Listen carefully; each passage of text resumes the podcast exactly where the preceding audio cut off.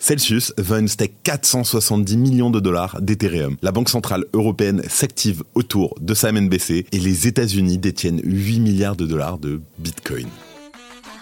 Salut, j'espère que vous allez bien et on se retrouve tout de suite pour votre résumé de l'actualité sur le Crypto Daily. Le Crypto Daily. Mon nom est Benjamin Cohen. Et vous êtes bien sur le Crypto Daily le podcast qui traite de l'actualité crypto, NFT et métaverse.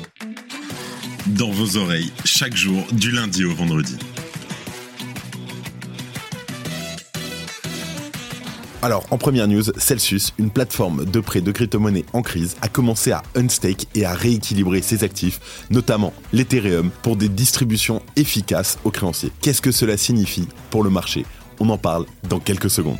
En deuxième news, les monnaies numériques de banque centrale, les MNBC, sont en train de changer le visage monétaire mondial. Mais ce dossier est géré de manière assez lente en Europe. On fait le point dans un instant. Et en troisième news, le gouvernement américain et sa réserve de 194 250 BTC surpassent celle de MicroStrategy. Les États-Unis sont donc maintenant les premiers détenteurs de Bitcoin au monde. Mais d'où vient ce pactole? Mais avant tout ça, et comme d'habitude, le coin du marché. Here comes the money. Here we go.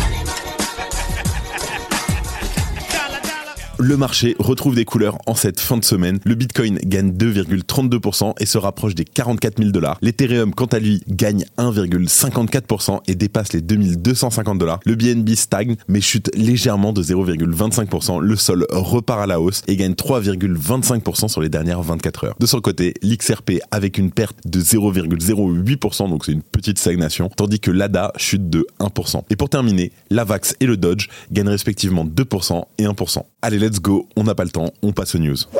Et en première news, Celsius va stake 470 millions de dollars d'ETH. Alors attention, ça fait vibrer et ça fait surtout grincer des dents. La plateforme de prêt de crypto-monnaie Celsius a confirmé qu'elle avait commencé à rappeler et à rééquilibrer ses crypto-actifs. On retrouve évidemment l'Ether, l'ETH. Pour rappel, Celsius a été l'un des nombreux prêteurs de crypto-monnaie à faire faillite pendant les contagions de crypto de 2022. En novembre, l'entreprise a annoncé une stratégie post-faillite réduite axée sur le minage de Bitcoin. Cependant, la juge présidant la procédure de faillite de l'entreprise a exprimé son mécontentement face à ce changement brutal. L'entreprise se prépare donc actuellement à des distributions opportunes aux créanciers. Le 5 janvier, la société de prêt a déclaré qu'elle avait commencé à déplacer ses actifs pour assurer une liquidité suffisante en prévision de toute distribution d'actifs. Celsius a ajouté qu'elle allait se défaire de ses avoirs en Ether. Elle explique que ces derniers ont fourni des revenus de récompense précieux à la succession. Alors, l'Ethereum libéré sera lui utilisé pour compenser certains coûts encourus tout au long du processus de restructuration et débloquer l'Ether pour assurer des distributions opportunes aux créanciers. Cette décision semble donc être une bonne nouvelle pour les clients qui attendent depuis au moins 18 mois de récupérer leurs fonds. Et dans le cadre du plan de redressement, Celsius a aussi déclaré qu'elle distribuerait des bitcoins ou des ethers aux créanciers. La société d'analyse de blockchain Nansen rapporte aussi qu'un tiers des ethers dans la file d'attente des retraits appartient actuellement à Celsius. Il s'agit d'un nombre impressionnant, bien entendu, d'Ethers, d'environ 206 000 ETH, évalués aux environs de 468 millions de dollars au prix actuel. Nansen a également indiqué que 19 900 validateurs attendaient une sortie complète et que Celsius avait déjà retiré 40 250 Ethers à ce jour. Alors que certains s'inquiètent de la possibilité d'un dumping d'Ether sur les marchés, d'autres suggèrent qu'il s'agit d'un mouvement positif pour les marchés Ethereum à long terme. Je cite Je ne pense pas que vous compreniez à quel point le point de l'Ether sera allégé lorsque les vampires de Celsius iront dans l'oubli et distribueront ce qu'il reste. C'est donc une affaire à suivre et bien sûr, on vous tient au courant sur le Crypto Daily le Crypto Daily lance une nouvelle newsletter exclusivement dédiée aux NFT. Chaque semaine, plongez dans l'univers des NFT, artistes, tendances, restez à jour avec les dernières évolutions de ce marché bouillonnant. La newsletter est pour l'instant gratuite et vous pouvez vous inscrire dès maintenant avec le lien disponible en description de ce podcast. En deuxième news, la Banque Centrale Européenne s'active autour de sa MNBC.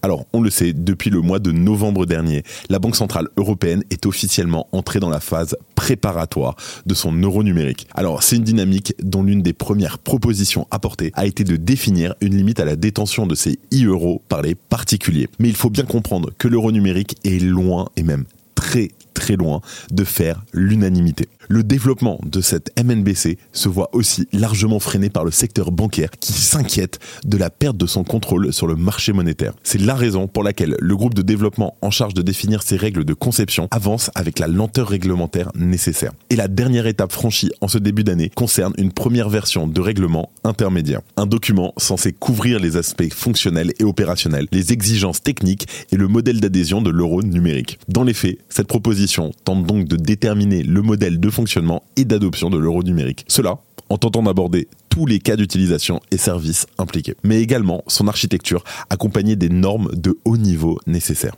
Et pour finir, les droits et obligations de ses futurs adhérents. Cette proposition fait donc actuellement l'objet d'un examen minutieux par les membres du groupe de développement des règles, donc l'RGB, de l'euro numérique. Je cite, Le projet de règlement sera suffisamment flexible pour s'adapter à tout ajustement futur et sera mis à jour conformément aux résultats du processus législatif sur l'euro numérique. Alors, le chantier de l'euro numérique semble donc bien parti pour réaliser des avancées importantes au cours de l'année à venir. En tout cas, il faut dire que la présidente de la BCE, Christine Lagarde, pousse de toutes ses forces dans le sens d'une accélération de son processus de mise en place. À noter quand même que la phase de préparation initiée en novembre dernier est programmée pour durer deux ans. Si tu aimes le daily, une note et un commentaire nous aident énormément. Aussi, si tu ne veux rien rater de l'actualité, abonne-toi.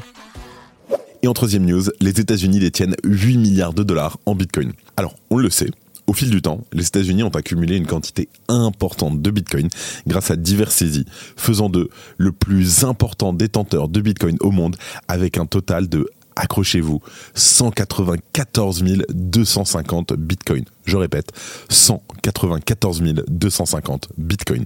C'est notamment grâce à la résolution de l'affaire Bitfinex et au démantèlement du marché noir Silk Road que le gouvernement américain détient aujourd'hui autant de Bitcoin. D'ailleurs, ces derniers sont aujourd'hui évalués à, attention, attachez-vous aussi parce que c'est un grand chiffre, à environ 8,45 milliards de dollars. 8,45 milliards de dollars. Alors, durant le premier semestre de l'année 2023, le gouvernement des États-Unis a vendu à plusieurs reprises des milliers de bitcoins. Mais à son plus haut, en avril 2022, le gouvernement possédait 213 814 BTC, soit plus de 10 milliards de dollars. En novembre 2021, l'Internal Revenue Services, donc euh, l'équivalent de l'IRS, enfin non, c'est l'IRS, c'est l'équivalent des impôts, a aussi saisi 50 676 bitcoins, l'équivalent d'à peu près 3,36 euh, milliards de dollars, appartenant à James Zong, reconnu coupable de fraude électronique après avoir piraté Silk Road en 2012. Alors, pour rappel, Zong avait exploité une vulnérabilité dans le système de de retrait de Silk Road, ce qui lui avait permis de détourner 50 000 bitcoins. En 2020, les autorités avaient réussi à identifier Zong lorsqu'il avait tenté de transférer ses fonds sur une plateforme d'échange pour vendre ses bitcoins. Au total, le gouvernement a saisi près de 100 000 bitcoins liés à cette affaire, représentant environ 4,33 milliards de dollars. Il y a aussi eu en juillet 2023, donc il y a quelques mois, il y a Liechtenstein et Heather Morgan qui ont été reconnus coupables de blanchiment de plus de 120 000 bitcoins volés à Bitfinex en 2016. Les autorités américaines avaient alors pu récupérer plus de 100 000 bitcoins grâce à diverses opérations. On se rappelle notamment l'histoire de la seed phrase qui était stockée en clair sur un Google Drive. Chose à ne pas faire, s'il vous plaît. En tout cas, après avoir effectué plusieurs ventes, il leur reste désormais 94 600 bitcoins d'une valeur de 4 milliards de dollars. Et selon différentes annonces publiques, le gouvernement des États-Unis aurait saisi plus de 400 000 bitcoins depuis 2014 et en aurait vendu environ 200 000 pour 366 millions de dollars. Mais si le gouvernement américain garde autant de bitcoins, c'est aussi parce qu'il doit équitablement indemniser les victimes des fraudes et d'activités criminelles liées à ces saisies. Alors pour info, même si bon, on le sait, ces démarches prennent plusieurs années et implique l'identification précise des victimes et une évaluation minutieuse des dommages subis. Et avant de terminer, bien sûr, les actualités en bref.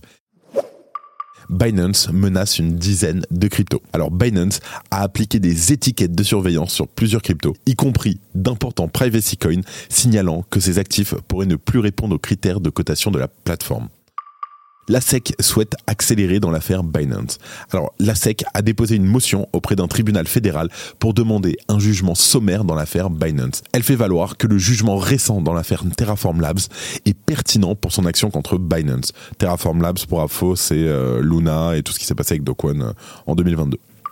Logan Paul va rembourser les victimes de son projet NFT. L'influenceur Logan Paul a annoncé qu'il s'engageait personnellement à rembourser 2,3 millions de dollars aux victimes du projet NFT échoué CryptoZo qu'il avait lancé et promu. Visa dévoile un programme de fidélité Web3. Visa a lancé un système de récompense de fidélité Web3 visant à augmenter l'engagement des clients. Ce système offrira aux clients des wallets pour collecter des objets de collection numérique utilisables pour diverses expériences. C'est tout pour cette semaine. C'était toujours un plaisir de vous donner les news. On revient la semaine prochaine, toujours avec de l'entrain, de la bonne humeur et surtout, on espère, de bonnes nouvelles. Merci comme d'habitude à toute l'équipe qui participe chaque jour au développement du Crypto Daily. Merci à Victor, merci à Laura, merci à Arthur, merci à Quentin, merci à Thomas, merci à Gabriel, merci à Simon et à toutes les autres personnes qui sont derrière, dont on parle pas souvent. Sachez que sans eux, on pourrait pas en être là aujourd'hui. Donc un grand merci à tout le monde. C'était Benjamin pour le Crypto Daily, en vous souhaitant un bon week-end. C'était Benjamin pour le Crypto Daily. Merci et à très vite.